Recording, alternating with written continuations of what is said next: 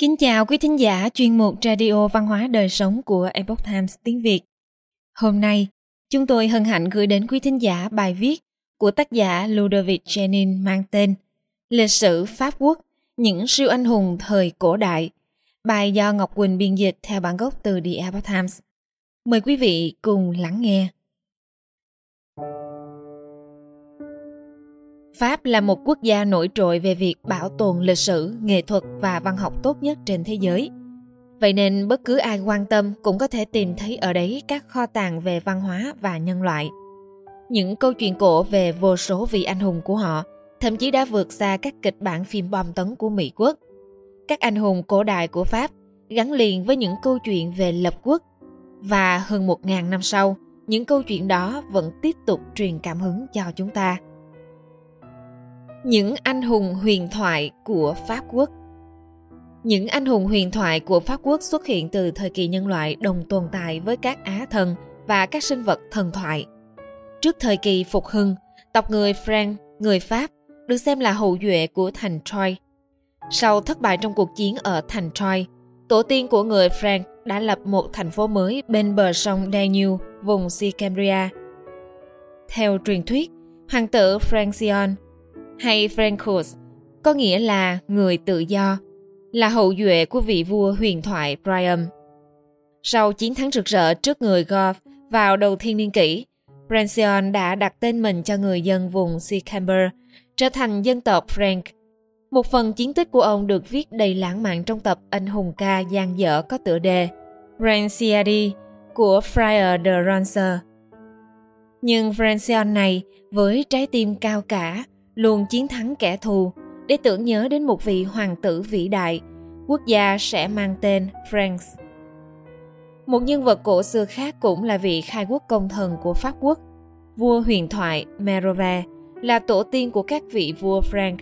Ông là ông nội của vua Clovis. Vua Merove được người đời kể truyền miệng rằng ông là một vị nửa thần nửa nhân. Năm bốn trăm năm mươi mốt, ông góp phần quan trọng vào chiến thắng của trận chiến tại đồng bằng Caralodian trước thiền vua Attila của người Hung Nô.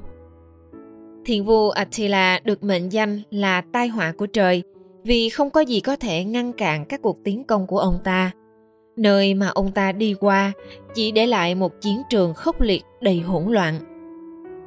Chiến thắng của vua Merove là sự đoàn kết quân sự lần đầu tiên giữa người dân xứ Gaul với người La Mã.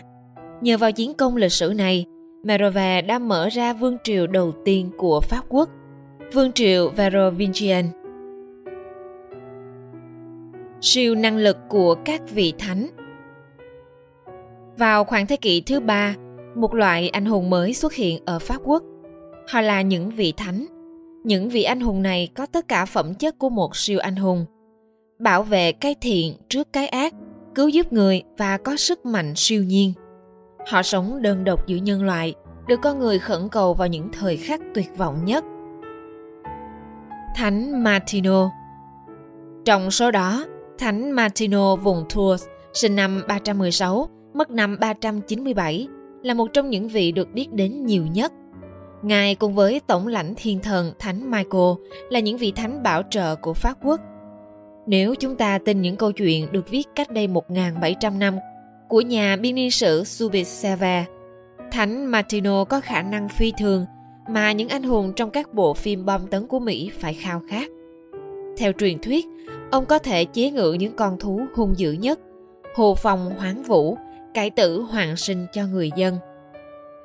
Trong chuyến du hành của mình ở Gaul, ông đã tiêu diệt rất nhiều quỷ dữ đang tràn ngập khắp Âu Châu lúc đó.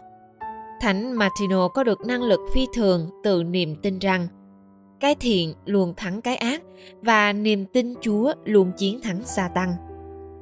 Ông sống một cuộc đời khổ hạnh cho đến khi qua đời ở tuổi tám mươi, dành toàn tâm toàn ý cho cầu nguyện trong ẩn dật. Ông không cho phép bản thân có bất kỳ sự tiện nghi vật chất nào và ngủ trên một chiếc khăn mỏng trải trên sàn nhà.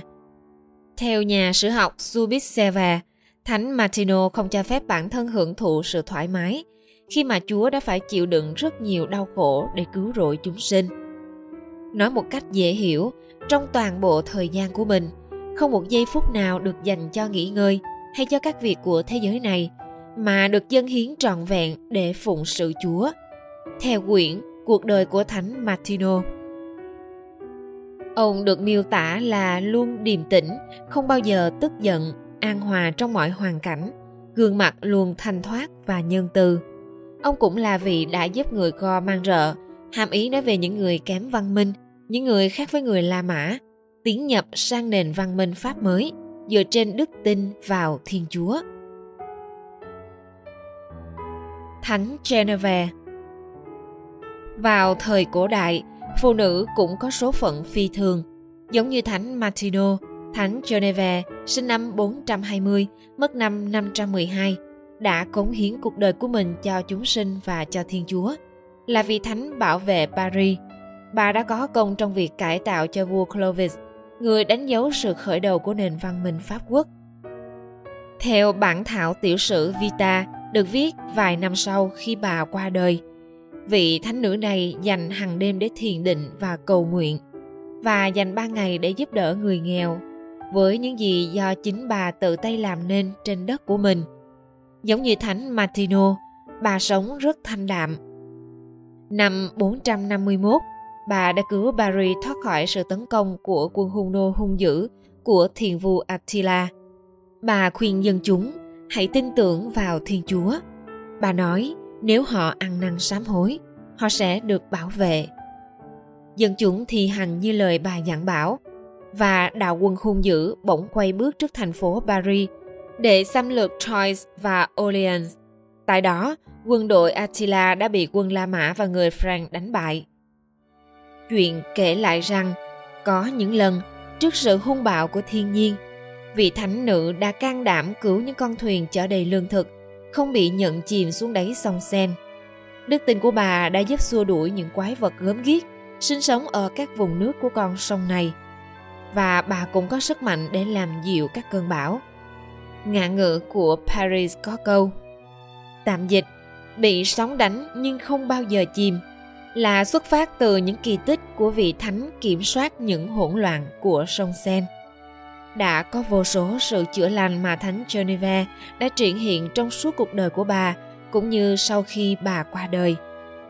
Năm một nghìn bảy trăm bốn mươi tư, trong khi đang lâm bệnh nặng tại Metz, vua Louis mười lăm đã đưa ra lời khuyên rằng nếu khỏi bệnh, ông sẽ xây một nhà thờ để kính dâng Thánh Genevieve.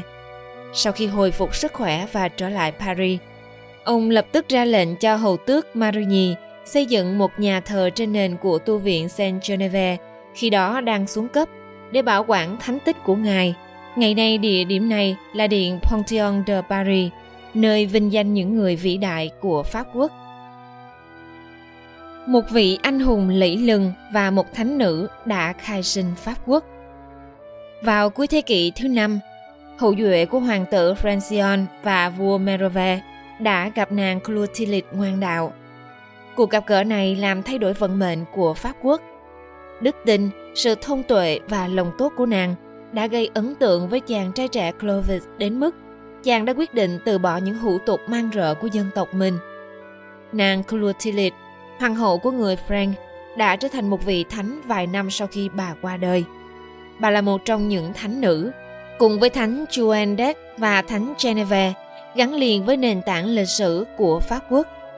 Vào năm bốn trăm chín mươi sáu, trong trận chiến Đài Cam Go tại Tobiac chống lại người Alamanni, là người Đức ngày nay. Sau nhiều lần thỉnh cầu các vị thần trong quá khứ của dân tộc mình, vua Clovis nhớ lại lời của Clotilde và cầu xin Thiên Chúa Clotilde ban cho ông chiến thắng. Và rồi chiến thắng đã đến ngay lập tức. Vị vua trẻ sẽ không bao giờ quên sự giúp đỡ thần kỳ này. Ngay khi đi ngang qua lăng mộ Thánh Martino ở Tours, nhà vua đã được chứng kiến một loạt các phép màu không thể giải thích. Sau đó, ông đã dứt khoát từ bỏ những phong tục lạc hậu của dân tộc mình và trở thành vị vua cơ đốc đầu tiên của Pháp Quốc. Cúi xuống, hỡi Sicambber kiêu hãnh, yêu mến những gì con đã đốt cháy, đốt cháy những gì con đã yêu mến. Thánh Rémy nói với vị vua trẻ trong lễ rửa tội.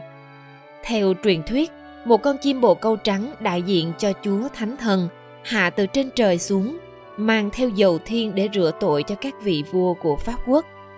Điều này tượng trưng cho sự kết nối không thể tách rời của Pháp Quốc với sứ mệnh thiêng liêng và sự khởi đầu của các triều đại Pháp đầu tiên. Vào thời điểm quan trọng trong lịch sử Pháp Quốc, Thánh Rémy đã trao cho vua Clovis sứ mệnh thiêng liêng, bảo vệ những người yếu thế, đẩy lùi bạo chúa, những giá trị đã khắc sâu trong chủ nghĩa anh hùng Pháp. Vua Clovis thống nhất các vương quốc Cơ đốc giáo và các tộc người mang rợ khác nhau của vùng Gaul, đồng thời đánh dấu sự chuyển giao từ thời kỳ của truyền thuyết và Á thần đến thời kỳ của vua và hiệp sĩ của Pháp Quốc. Khát vọng lớn hơn của người dân Pháp. Càng tìm hiểu một nghìn năm trăm năm lịch sử của Pháp Quốc, người ta sẽ càng tìm thấy nhiều tấm gương anh hùng, những vị vua, những vị thánh và những hiệp sĩ, những người đã mang lại ý nghĩa cao cả hơn cho quan niệm về nhân loại và nền văn minh của chúng ta. Ở mỗi kỷ nguyên, những anh hùng mới lại xuất hiện để bảo vệ mối liên kết thiêng liêng với thần thánh của nhân loại. Những anh hùng này, họ không biến mất, họ là một phần di sản đem đến cho chúng ta ngày nay những khát vọng sâu sắc hơn để hiểu về nhân loại. Quý thính giả thân mến, chuyên mục Radio Văn hóa Đời Sống của Epoch Times tiếng Việt đến đây là hết. Để đọc các bài viết khác của chúng tôi, quý vị có thể truy cập vào trang web epoch times việt chấm com. Cảm ơn quý vị đã lắng nghe, quan tâm và đăng ký kênh. Xin chào tạm biệt và hẹn gặp lại quý vị trong chương trình lần sau. Kính chúc mọi điều bình an và tốt lành đến quý vị cùng người thân.